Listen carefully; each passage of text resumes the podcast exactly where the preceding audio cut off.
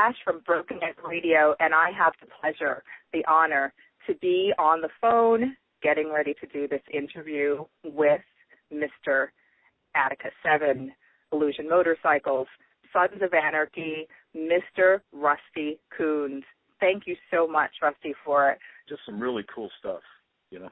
One of them is actually a wedding coach that uh, it's encrusted in uh, crystals. Oh my goodness. Yeah, wow. not my style. It's more like Liberace style. Yeah, but, you know, you build what you build. You know what I mean? Exactly. I mean, somebody puts in an order, you got you can't say, hey, wait a minute. Well, I, actually, I did say wait a minute, but I did it anyway. Yeah.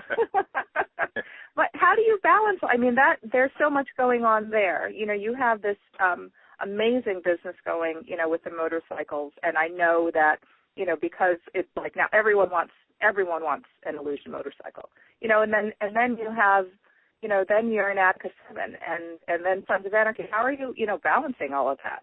Like, it, it, yeah, the year was, must have been crazy.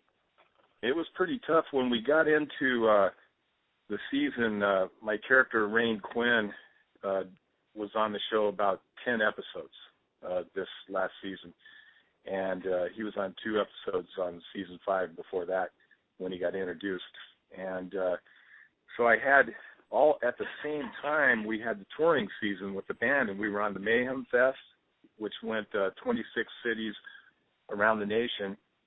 Um, and then we also had uh, some of the uproar, all the radio dates for the uproar, you know. And uh, so we had to do those shows, which were another five of those.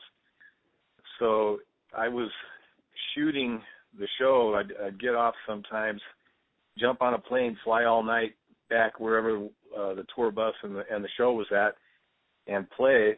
And then sometimes I could stay a few days. Sometimes I'd have to fly right back, you know, to film. It was pretty interesting. It was it was it was uh, really hectic but fun. Yeah. Well, it's good to be busy in that way, of course. You know. To, yeah, um, yeah, it's a good know. good problem to have. Exactly. Good problem to have. Yeah, that's that's the way to put it. So um, I'd love to talk about um, Blood of My Enemies, the um, debut album from Attika uh-huh. Seven, and um, I know that um, you you know you wrote a lot of the songs, most of the songs on the album. Is that that's correct? Yeah, most of it. Me and Evan uh, Seinfeld collaborated on uh, the album, and uh, we took a lot of material I already had, and then we changed it around a little bit on some of it. Some of it stayed pretty much like it was. Some of it was modified a lot, and we wrote a few new songs also. Mm-hmm. And uh, that was our debut album, and it came out pretty good. Uh, most of the stuff was um, started when I was in prison. I've been out for nine years, and mm-hmm. when I uh, went away on a conspiracy charge, I got re-inspired to start playing the guitar and I just started writing music. Wrote about 32 songs while I was inside, and I was in a federal prison. So they every time there's a holiday, they would have inmates uh, do entertainment, and I was in the band program. So every holiday, my band would be playing uh, for the inmates, including other bands too. We, I mean, it was weird. You would have mariachi guys out there, then you'd have Attika Seven, then you'd have some rappers out there. It was all different. Wow, that's that sounds amazing. So so yeah, if you could, you know, just maybe talk about the mindset you were in when you were writing some of these songs, and also, you know, what was kind of like what was the birth, you know, that was kind of the birth of Attika Seven. But if you could talk about, you know, uh-huh. what you were thinking about when you were writing those. Well, some of the songs, you know, there there's a theme to every song, and uh, like serial killer, that's that's actually the words of a serial killer. So what I had to do is is in my cell I would um, really get deep into that character and try to become that person for the for that song. So I had to really immerse myself in that kind of thinking, a real dark place. And uh you know, this that's the words of a serial killer uh speaking yeah. and he's he's not necessarily um doing it because he wants to, it's just the demons take over. And uh it's it's explained in the song, you know. And uh, then there's other songs like No Redemption. No Redemption is also a, a song about uh, somebody with a number on their chest. You have to have eyes in the back of your head when you're in prison because you you just don't know, you know, you you can be attacked at any time. You know, there's all kinds of weird stuff going on, as a lot of people know. so yeah, you have to deal with all that. And uh let's see, then there was lockdown. Lockdown's another one where a guy's in solitary confinement and he's kind of going insane. And uh that was another one that I really had to dig deep to come up with the uh, lyrics for that one. And uh let's see, we've got uh Living in Oppression, which is uh you know about oppressive uh you know governments and and how they're uh, pulling strings and a lot of that kind of stuff, you know. So it right. goes across the board. There's some other songs that aren't about that. There's a song called War. You know, it's about war, and yeah. it really gets gets into uh, you know who is creating war, and it, it comes down to a pretty dark force. Is what it really boils down to a lot of the times, you know. And when you were writing these songs, I mean, when you were in a, you know, you were definitely in a certain, you know, mental place and being um in a dark place or, you know, thinking when when you were um when you were writing, did you say to yourself, okay, after this time is up, I want to do music on the outside, but did you specifically have, you know, this type of metal band in mind? I didn't really know where it would evolve to, but I did say to myself, I got so into it that I spent any time when I was on the yard, I would be, uh, I'd pick up a guitar from the rec department and I would go out and I would write riffs, or I'd be writing music, uh, you know, uh, you know, and I just spent all my time doing that. And I told myself that when I get out, I'm going to get the best players I can get, and I'm not going to be a cover band. I'm not going to be a bar band, and I'm just going to write original songs and uh, go as far as I can go with it. And it's, and when I did get out, that's what I did. I got the best players I could get locally, and then it just started growing, uh, and I got different players over time, and I ended up with the lineup I have now. Mm-hmm. What What are your um, musical in- influences? Uh, we, you know, I. It's funny because uh, I didn't have anything to listen to when I was in there so I had to uh, just take what I had in my head, and I really liked early Black Sabbath, love early Led Zeppelin, uh, Korn, Metallica, Megadeth, you know, all that Pantera, a lot of that. It's funny, I didn't really listen to a lot of Pantera before I went in there, but when I started uh, doing drop tuned uh, songwriting, a lot of the riffs came out very similar to that style mm-hmm. and there was a real similarity in some of the stuff there. You know. Yeah, that's amazing. I've noticed. Um, I've I've seen you play a couple of different guitars. You know, in certain footage and whatnot. What's your favorite guitar, guitar to play? Well, the one that I like the looks of the best is is what I'm playing now, the Dean, and it's the Razorback, the Dimebag model. Yeah. Just a beautiful guitar. It's it's a real metal looking guitar with the points, and it's a real long guitar. And I have a picture on my phone of of uh, that guitar standing up, and then uh, next to it is a PRS which I played for years, and I love the way the PRS plays, but it's a very small looking guitar in my hands. Mm-hmm. So, you know, it's it's. Uh, I'd love to have the best of both worlds and have the Razorback set up just like the PRS. That would that would be my ultimate guitar. Wow. And right right now I don't have it set up that way, but uh it's really uh, a, a great guitar, the PRS also. That sounds really cool because Rusty, aren't you? You're six six foot five. Is that it? Yes, yeah, between six five, six six. Yeah. Yeah. So yeah, uh, you're, you're dwarfing a regular guitar. So, oh yeah, um, there's pictures of me with the with the PRS on stage, and uh people think I'm playing a mandolin. Yeah. so um, you know, you um spoke a little bit about um, you know, being incarcerated and and um, you know, and you know, spending how how long was it? Well, I had an eight-year sentence, but I did the drug program, which knocked off a year.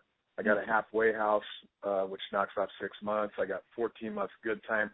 So I did about five years, six months, and three weeks inside on that sentence. Well, I mean, that's nothing to sneeze at, you know. For the, it's not like it was a, you know, oh, you did six months or something. I don't know if, you know, that that's it's, you know, it's a long time, and I and I just think about, you know, um, the way you came out, and then, you know, you have your business, you have your band, you're an actor. You know, how did you, um, you know, how did you just stay positive and and turn it all around and make it work for you? Coming out. Because as we know you know some people they come you know they they may spend time in prison and then they come out and they're you know they just go back to prison or they're you know they're not doing the right thing. So how did you know how did you turn everything around? I think in my case what happened was uh, is i went in there and i was charged with a lot of charges that i wasn't even involved in. They threw everything in the book at me on it. And in the end after 21 months of uh, being uh, isolated and locked up. I wasn't cooperating, and, and the charges that they, the biggest charges they had on me, which uh, added up to life sentences, uh, were completely ridiculous, and they knew that wasn't going to go anywhere. So they they offered me the uh, eight years to call it a day on the uh, conspiracy to distribute ephedrine, and I took it, and and you know that was that. While I was in there, I just realized, you know all these years I've done whatever, all these different various things, legitimate and illegitimate, and I just built a house of cards. And by being involved in, in any of this ridiculousness that I was involved in, I lost everything. Lost my family, lost my right to ride, everything I loved. You know what I mean? Right out the window. And I just had a lot of time to think about it. And I thought, you know what? If I get another chance at freedom, I'm going to do it right. I'm going to do it legitimately, so I don't have to deal with all this stuff, you know. And then when I do build a foundation in in my life, uh, personally, business, everything, it's something that's solid that I can keep and not have ripped away from me at any moment. Wow. So, um, you know, getting back to the band, um, how did you meet Evan? I have to say, um, you know, I I was a huge Biohazard fan growing up in New York. I used to um, take the subway all the way out to this little club in Brooklyn to see Biohazard play. So it's um, you know, it's really awesome and amazing to see how Evan has kind of evolved as a frontman. You know, but um, how did you guys um, hook up? It was kind of by chance. He was um, friends with Jesse James, and Jesse was a, a friend of mine and a supporter while I was inside, and um, we had contact that way through um, my wife. She would run into him down at Jesse's and stuff, and, and kind of, you know, kept in touch a little bit. And then after I got out, we ran into each other here and there. And shortly before he quit Biohazard, uh, we did a show with Attika Seven, Biohazard, and Suicidal Tendencies at Muse Inc. in Orange County and uh, we didn't have any clue that we would ever play together at that time. And then it wasn't long after that that my singer self-destructed. He he had a alcohol problem, and it, it was an ongoing thing. And I just I was kind of like at the end of my rope dealing with that because you know a band's like a machine. It's it's really difficult because if one part breaks, the whole machine's down. Right. And you have to try to get members that are as drama free as you can because you never know what's going to happen even with people that aren't drama queens you know? So you try to keep it as as even keel as you can. And this was just a continual problem. So i called up evan asked him if he could uh, fill in for us maybe on bass maybe vocals. And he said yeah man. He says brother send me the tracks. So i sent him the tracks. He loved it. You know he really got into it. He says hey brother he says uh I don't know if I can do this uh, filling in for you. And I said, really? And he says, yeah. He says, I, I think I want to do it, you know, on a on a permanent basis. I said, great. Let's uh, let's get together. So we started working together, uh, just me and him, and uh, got everything ready. Went into the studio, and uh, laid down the album. Wow, that's really cool. Um, so you know what what do you want your fans to get out of of the music?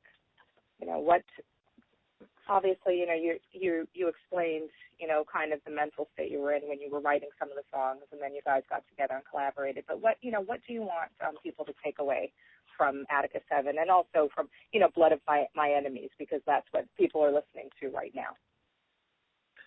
That's I don't know how to answer that one really. Uh, I just hope they like it. You know what yeah. I mean? It's when you when you write music, you, the it's one of the best things that can happen is when you're on stage and the audience is really into what you're doing. That's that's what we live for. Is the, those few minutes when uh, when we feel the acceptance and, and the validation from people really getting into it. You know, so if if people like it, that's that's great. That puts a smile on my face. You know. That's cool.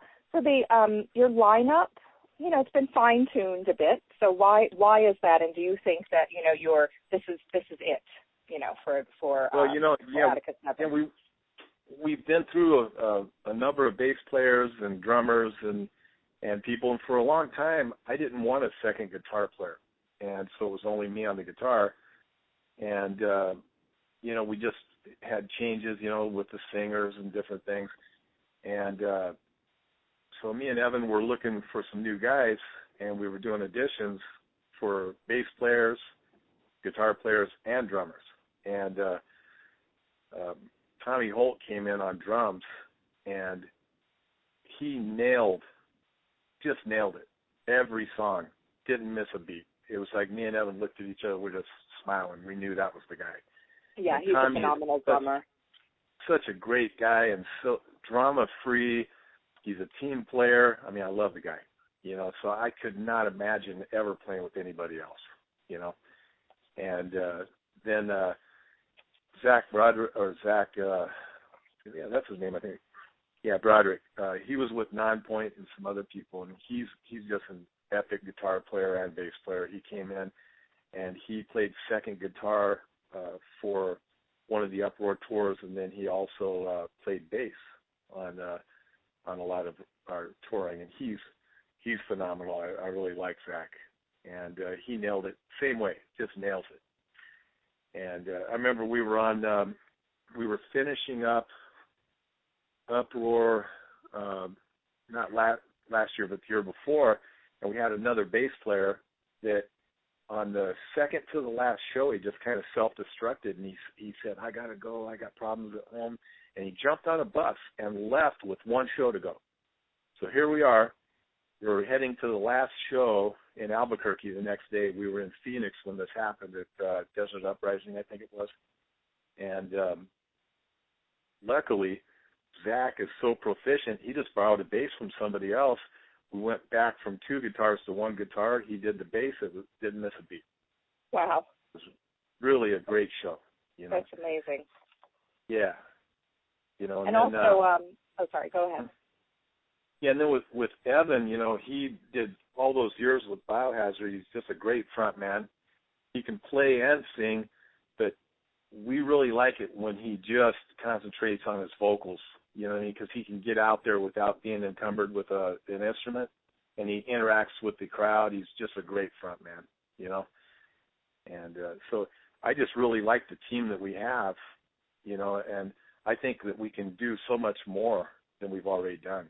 That's that's what we're doing right now. We're in the studio. We're doing some uh, experimenting with some uh, different sounds and different uh, instruments and things to see if we can even uh, you know bring it uh, further and, and go way beyond where we even are now. Hopefully. You know, um, it's funny because when I heard, you know, I first heard of Attika Seven, and I, I play, um, I play Attika Seven a lot on my uh, show on Broken Neck Radio on Thursday oh, night. But uh, no, it's it's it's such you know it's metal, but there's you know you there's definitely something real dark about it. Obviously, with the you know some of the lyrics, but there's there's a sound. There's a different sound to Attika Seven that I haven't heard before in metal. So so you know really really I have some other questions a little bit later on, but really looking forward to um you know seeing where this goes you know, seeing, you know, your next album and the next and the next because I just think, you know, I think there's really something unique about it. But Thanks. I want to Thanks. ask you some questions about Sons of Anarchy, of course, because I couldn't let you go without asking about the show. Okay. So, um, you know, Sons of Anarchy, like who knew? Like, you know, all these shows, you know, these shows that like, and this is on FX, and who knew that it was going to be so crazy and popular? And you know, it's just it's a brilliant show to me, and it's like every every episode is better than the, the next. You know, the the last episode was better than the first. You know what I mean? It just gets better. I don't think I've ever watched the show and said, ah, you know what, that was kind of boring today, or that, uh, you know, can't wait until next week. Like it's explosive, it's crazy, it's insane. Like every single show, you know. Um, how did you, you know, did you realize what you were getting yourself into? Also, how did you hook up with with Kurt Sutter? And um, you know, did you think it was going to be this like you know crazy, crazy hit show? No, actually, I didn't. Uh, I was just so uh, immersed in the music and the motorcycles, I wasn't even really paying attention. And uh, uh, Kurt came around, I don't know, five years ago, six years ago, uh, with Charlie, the lead on the show, and uh, came down to my shop, you know, checked out everything at an open house that I had down there, and uh, you know, we got along well, and, and it was a it was a lot of fun. And then, you know, he uh, he said, uh, "Yeah, maybe you want to come down and uh, play with us sometime." And I said, "Well, I'm really into my music. You know, you think you could uh, maybe get any of my songs on your show?" He said, "Yeah, I'll hook you up with your music department." You know, we had over the years we had about three songs on the show. They weren't featured, but they were there. You know, and then I uh, I got involved with uh, Devil's Ride. I I think I was on three episodes of that, and I didn't want to be on. And that's on a reality show, correct? That's a reality thing, yeah. And I wasn't really down with that, and I didn't want to do it anymore. And uh, but it did open my eyes to the possibilities of acting, and uh, you know I talked to Kurt, and we'd done a few bikes together, and, and uh, we did a FX charity chopper that we donated to the Wounded Warriors, and I did a personal bike for him, and. uh I said, hey, if that offer's still open, uh, you know, I'd I'd love to do it sometime. He says, you know, let me get back to you. I might have something in the pipeline or whatever. Within months, uh, I got a call, and I was uh, sent over to uh, Wendy O'Brien Casting that cast all the actors for the show, and uh, I read for a part, which is the part I got, and uh, I was in there within days. I was down there on the set, and I didn't know what to expect over there. It's a machine. It's amazing.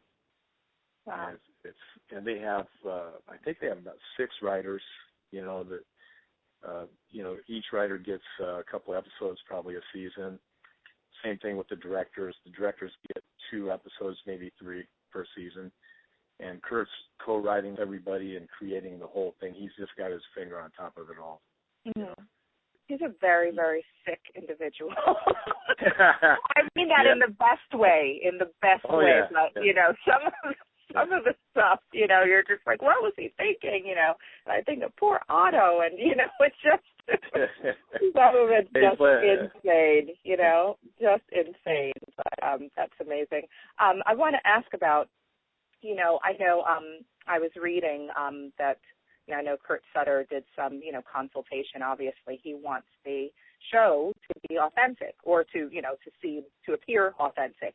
And um, you know, he didn't just make any like, you know, he didn't just pull the ideas out of the thin air. I know that he um, you know, studied biker clubs and whatnot. And um I guess I just wanted to ask you, how do you feel about the concept of kind of like art imitating life? Because I know that you're in a motorcycle club. And um, you know, you you know these guys they come to work in a way. They're actors and they put on the leather and they get on the bikes. But this is what this is something you've been living you know in in your life. So so you know how do you feel about that? Well, I think that that he's very smart. He gets the best actors that he can, you know, cast, and he really pays attention to that. And you don't want to fill it full of of uh, a bunch of bikers and not have real actors. I mean, you know, you need that experience and that and that skill. You know, those those guys are amazing. Uh, They have really a lot of credits that are on that show, and uh, you know, it's like uh, Glenn Ford said years ago. He said uh, something like, uh, "You can uh, train a, a you know a cowboy to be an actor, but it's a lot easier to to train an actor to be a cowboy." You know, wow mm. and well you know and, true, and like you you said the cast is you know phenomenal phenomenal. Like you know, it's one of those things where you uh, have a hard time even thinking like, oh wait, he's not really a biker. You know, you know, it's just they're they're just phenomenal. So, um, you know, what Mm-hmm. um, what do you, what would you say is like the biggest misconception about being part of a motorcycle club?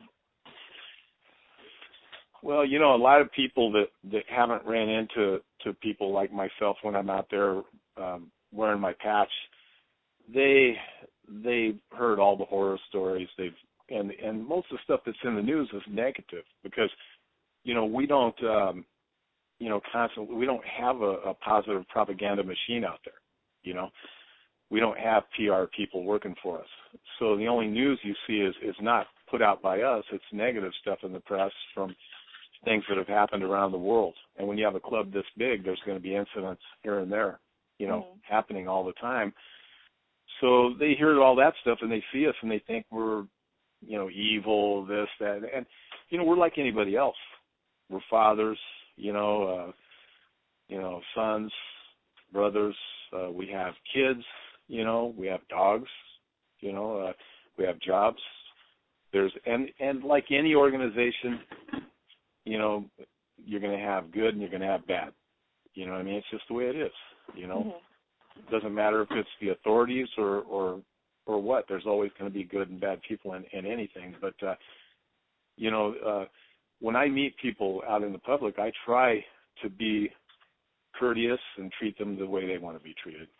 You know, Mhm. and I know that a lot of the people I run into, whether it be in a restaurant or a gas station or, or anywhere, I might be the only member of my club they ever run into.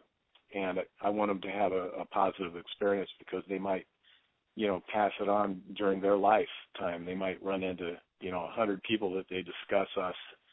And he, that's going to be the only thing they have to draw from is that memory of that encounter that they had with me.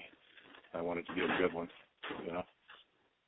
Well, it's, it's certainly amazing because you know you being a part of, um, if I may say, it's the the Hell's Angels, correct? It's the the world. Yeah, I am world in- known. that's- yeah. Yeah, that's the club I'm in, but I, I can't really discuss discuss club politics. But I can I can definitely say that I am in that club. Yes. Okay. All right. Well, then I'll, Mm-hmm. I'll just stop there then about about that. I don't want to get in trouble. so, um, well, it's, you know, speaking of motorcycle clubs, if you can tell me if you know, or maybe let us in on just a little bit, um, what's next for for Quinn on Sons of Anarchy? You know, that's a good question. um, no, nobody is safe on that show. You yeah. know what I mean? Uh, so uh, you just never know. You know what I mean? I, I could get whacked at any time. You know, and uh, hopefully uh, I don't piss anybody off. well, well, we really, we really hope so too, because I think I, I don't know. I have a feeling. I have a feeling we're going to see, he, see and hear a lot more from Quinn. That's just my feeling. So we'll, we'll, you know, maybe we can, you know, talk again in a little bit and see how how that how that plays out. But um, yeah, we'll talk later in the year and see how that played out exactly. yeah. so and and also, You know- you know, oh, sorry, go ahead. Yeah, one of the things is is the the show is winding down. You know, um, season seven is, is going to you know start shooting later this year, and uh, and it could be the last season.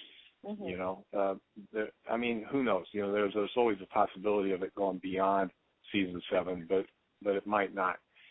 And uh, you know, the characters in the show, um, you know, um, have been whittled down, and as you've seen, you know, as it starts winding down, you see some of the, you know, some lead characters are going down.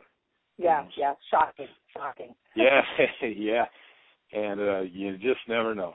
You know. yeah, it's um again just just an amazing show, just an amazing show. I was um yeah, I was not expecting. I knew there was something I knew something huge was going to happen. I knew it was going to be something I didn't like. You know, but it but I I could not have guessed that in my wildest fantasies that, you know, like Tara would have been killed off. And, and in that way. You know, it was it was just it was shocking.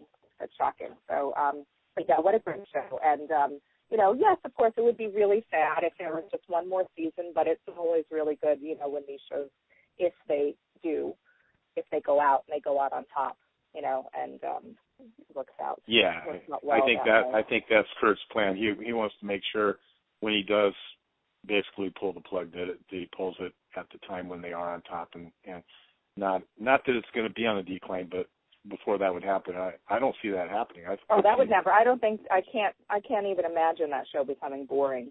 You know? Yeah. No, no. The writers just are. They just keep getting better and better, uh, or the writing. You know. Yeah. And uh, you know, it's it's finely tuned. I'll tell you, Kurt's Kurt's the evil genius. Yeah, know? definitely, certainly. So, so Attika Seven, you mentioned um, earlier, you know, about some you're in the studio and you know doing some different stuff. What's next for Attika Seven? Yeah, we're we're in uh, every week. We're in uh, trying some new things out in the studio, different toys, different sounds, different instruments, just to augment what we have and and uh, bring it up another notch. And uh, we're we're still in that phase where uh, for instance, like lately in our rehearsals, or not even, I wouldn't call it a rehearsal because it's more like uh, brainstorming sessions and experimenting right now. We're not rehearsing songs. Uh, when we do start playing some riffs and jamming a little bit with what we're working with, um, it, we don't want to get too comfortable because you can fall in a groove and be the same. It's easy to fall in that groove. You know what I mean? And, and it sounds good, but, but I don't want to do that. I want to change things around experiment to the point where we come up with something we never would have thought of. And it's going to happen, but we just have to keep our noses to the grindstone. Wow. So I can't wait. So what, what do you think? I mean, I know we can't predict the future, but like, say, you know, five years go by, six years. Where where do you want to see Attika Seven? Like, where where do you see mm. the band five six years? Man, that's a good one. I I can't even guess right there. I just hope that we leave a good legacy, and people think think good of us. You know, when they hear us, and and uh, whether we're around or not around at some point. I just hope that uh, that we, you know, put a smile on people's faces when they hear us. You know. I, I certainly have a feeling you'll be around in five years, and you know, where um, you know people, of course, are looking forward to tours and whatnot. You know, I know you were on, um, you know, a few previous ones, but you know, do you have plans yeah. for a for a worldwide worldwide, you know, full out full on tour? Nothing right now, uh, but in the future, you never know. Um, one of the things is is uh, me and Evan and some of the other guys in the band. We have other things that we do besides uh, the band. So we don't want to tour on some opportunities. We just don't take them. You know, there's a lot of club tours and stuff that are going all the time, year round, that we have to pass on. And uh, you know, that's one of the. It's it's good and it's bad. It's good for for us managing all of our life with our other things that we have going on, but it's bad for the growth of the band because as a band, you really need to be out there playing all the time, and and uh, you know, in front of new fans and new markets. So it's a give and a take on that one.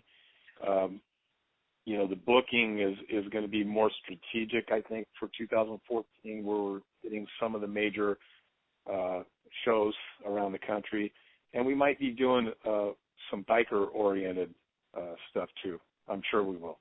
You know, we've already had offers uh, uh, for some major motorcycle events around the country, and we're just you know, it's still early, but we're going to have to start looking at uh, doing the bookings here pretty soon.